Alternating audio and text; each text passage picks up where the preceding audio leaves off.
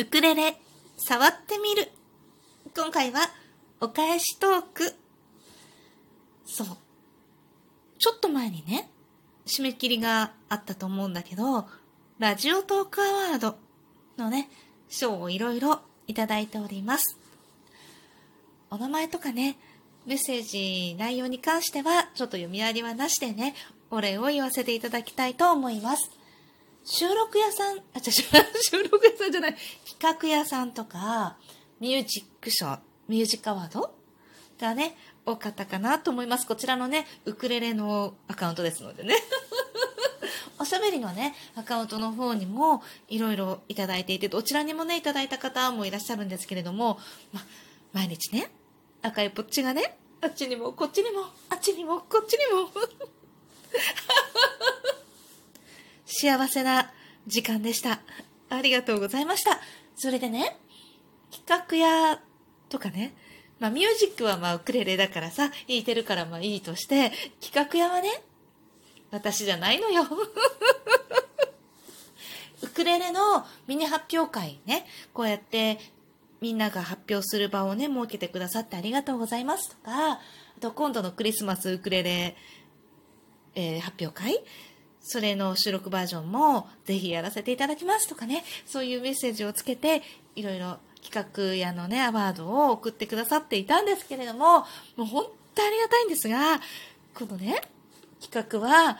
大五郎さんがもともとね、ミニ発表会みんなでね、発表する場があるといいですよねって言って、提案してくださったわけなんですよ。で、今回のクリスマスのウクレレミニ発表会も、収録でやったら良くないですか？っていうのも、AOK さんが提案してくださったんですね。で、それを私が、ああ、やるやるやるとか言って、みんなやろうって言っただけなんだよね。なのでね、一度ここでね、拍手をしておこうと思って。私の、まあ、案ではないんです。でもね、ありがとうございます。なんか、皆さんね、いろいろ協力してくださって、いろいろ参加してくださったりとかね、こうやって、私を喜ばせて くださって、本当にたくさんのお便りをいただきましてありがとうございました。そして、アワードとは別にね、お便りをいただいているので、そちらの方はね、ちょっと内容を読ませていただいて、お話をね、したいと思います。えー、っとね、どれだろうな。これ、違うな。これじゃないな。これじゃないな。これお便り見るの結構難しくない？難しいんだよね。ここにいろいろ、あ、あったあったあった。こちらはですね、AOK さんから、レイさんの弾んだ声でのウクレレトーク収録、こっちまで嬉しくなってしまって、ついついコメント打ちたくなってしまいますってね、いただいていてね。これは、2個くらい前の収録だったかなと思うんですけれども、ドレミがわかるようになったってすごい成長じゃないですかって。やっぱり継続は力なりですねっておし、あの、お便りいただいてるんですけれども、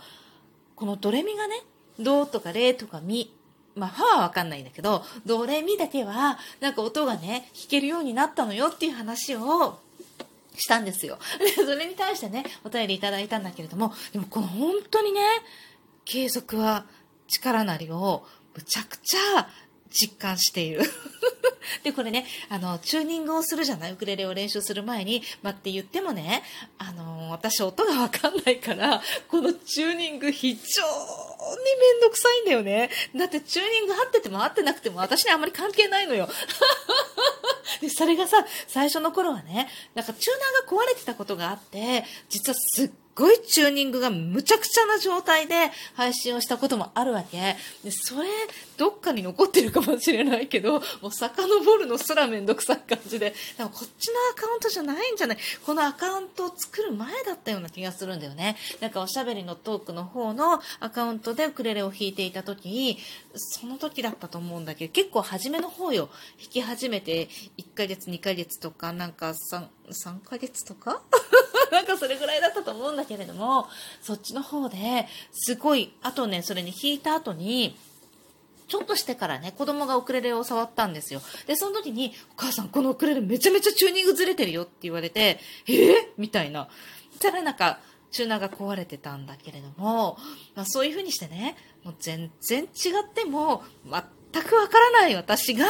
がね、ドレミがちょっと聞けるようになったおかげで、これ多分ね、毎回毎回、配信の前にはさ、やっぱり私はいくら音を聞けないって言っても、聞いている皆さんはわかるだろう と思って、やっぱりちゃんとね、チューナーでいつもチューニングをして、配信をしてるわけですよ。自分で練習するときは、あ、なんかめんどくさいな、まあ、いっか、このまんまでっていうことも、まあ、多々あったんだけれども、だけれどもね、まあ、一応子供も使ってるから、恐ろしくチューニングがずれた状態ではないんだよね。大体ド、大体レみたいなぐらいにはなってると思うの。でもそういうのもあって、でもさ、大体ド、大体レでしょっていうのってみんなその程度なら音がわかるっていう人がやっぱり圧倒的に多いんじゃないかなと思うのね。きっちりチューナーのようにド、レ、ミが若干ずれてたら気になるよっていう人は少数派なんじゃないかなと思うんだけれども、だからさ、ちょっとめんどくさいでしょ？チューナーでチューニングするの。そんなことないですか？でもね、その、だから大体、あったチューニングがあった状態で、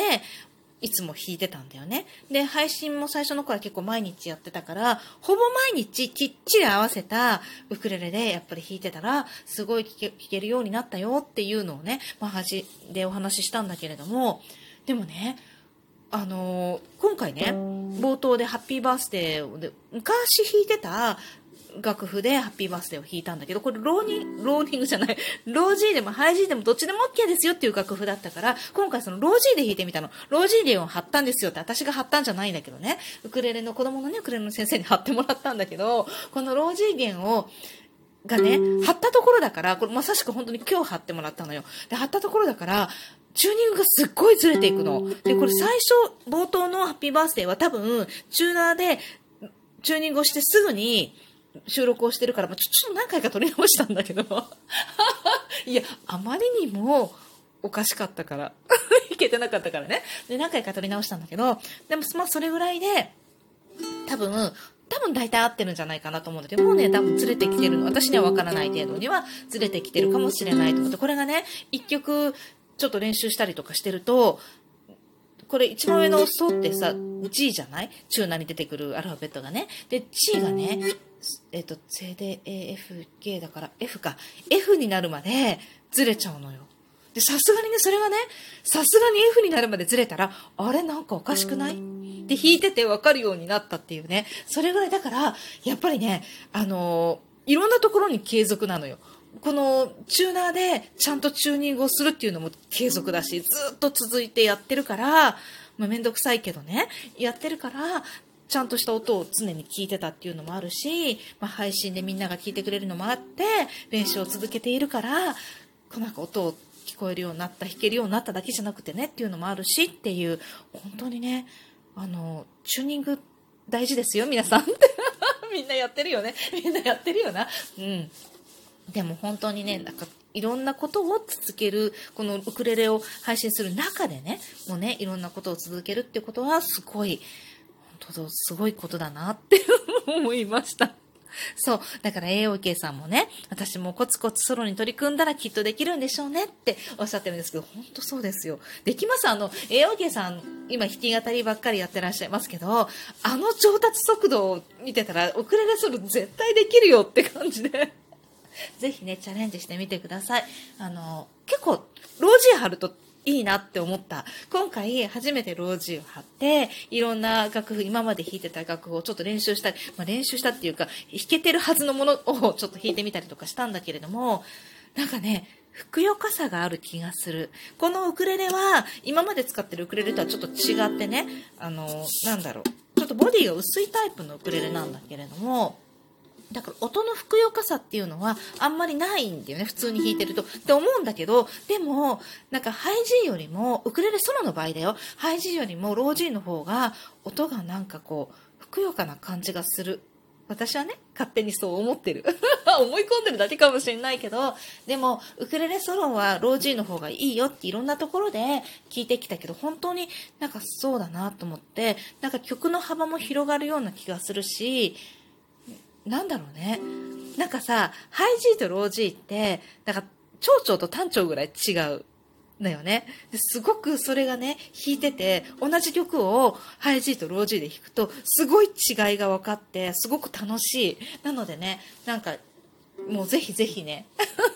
ロージを貼ってウクレレソロを練習してみてみたいな感じでロージ貼ってって私もね貼ってって言われてからどれぐらい経った ?3 ヶ月くらい経ったかな？夏ぐらいになんかロージ貼るといいよって言われててそうなんだそうなんだと思ってなかなかだったんだけれどもでもねやってみてすごくねワクワク、ウク、ウキウキ します。というわけでね、栄養ケースお便りありがとうございました。そして、もう一つね、大五郎さんからもいただいています。最後までちゃんと聞いてますよ。収録近いうちにあります。確かに、諸人こぞり手はアルペジオでは難しいっていただきました。これね、あの、私が最後の方にね、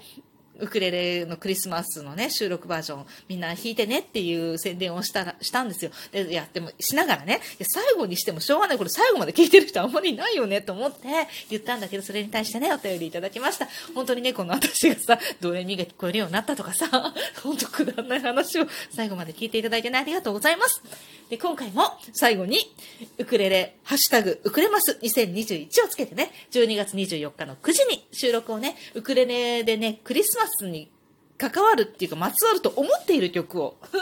何でもいいんですよ。それをね、あげていただけると嬉しいです。っていう宣伝をね、最後にまたやるっていうね、最初にやろうと思いつつ、いつも最後になってしまうんだけれども、皆さん、楽しいクリスマスを過ごしましょうね。っていうわけで、またね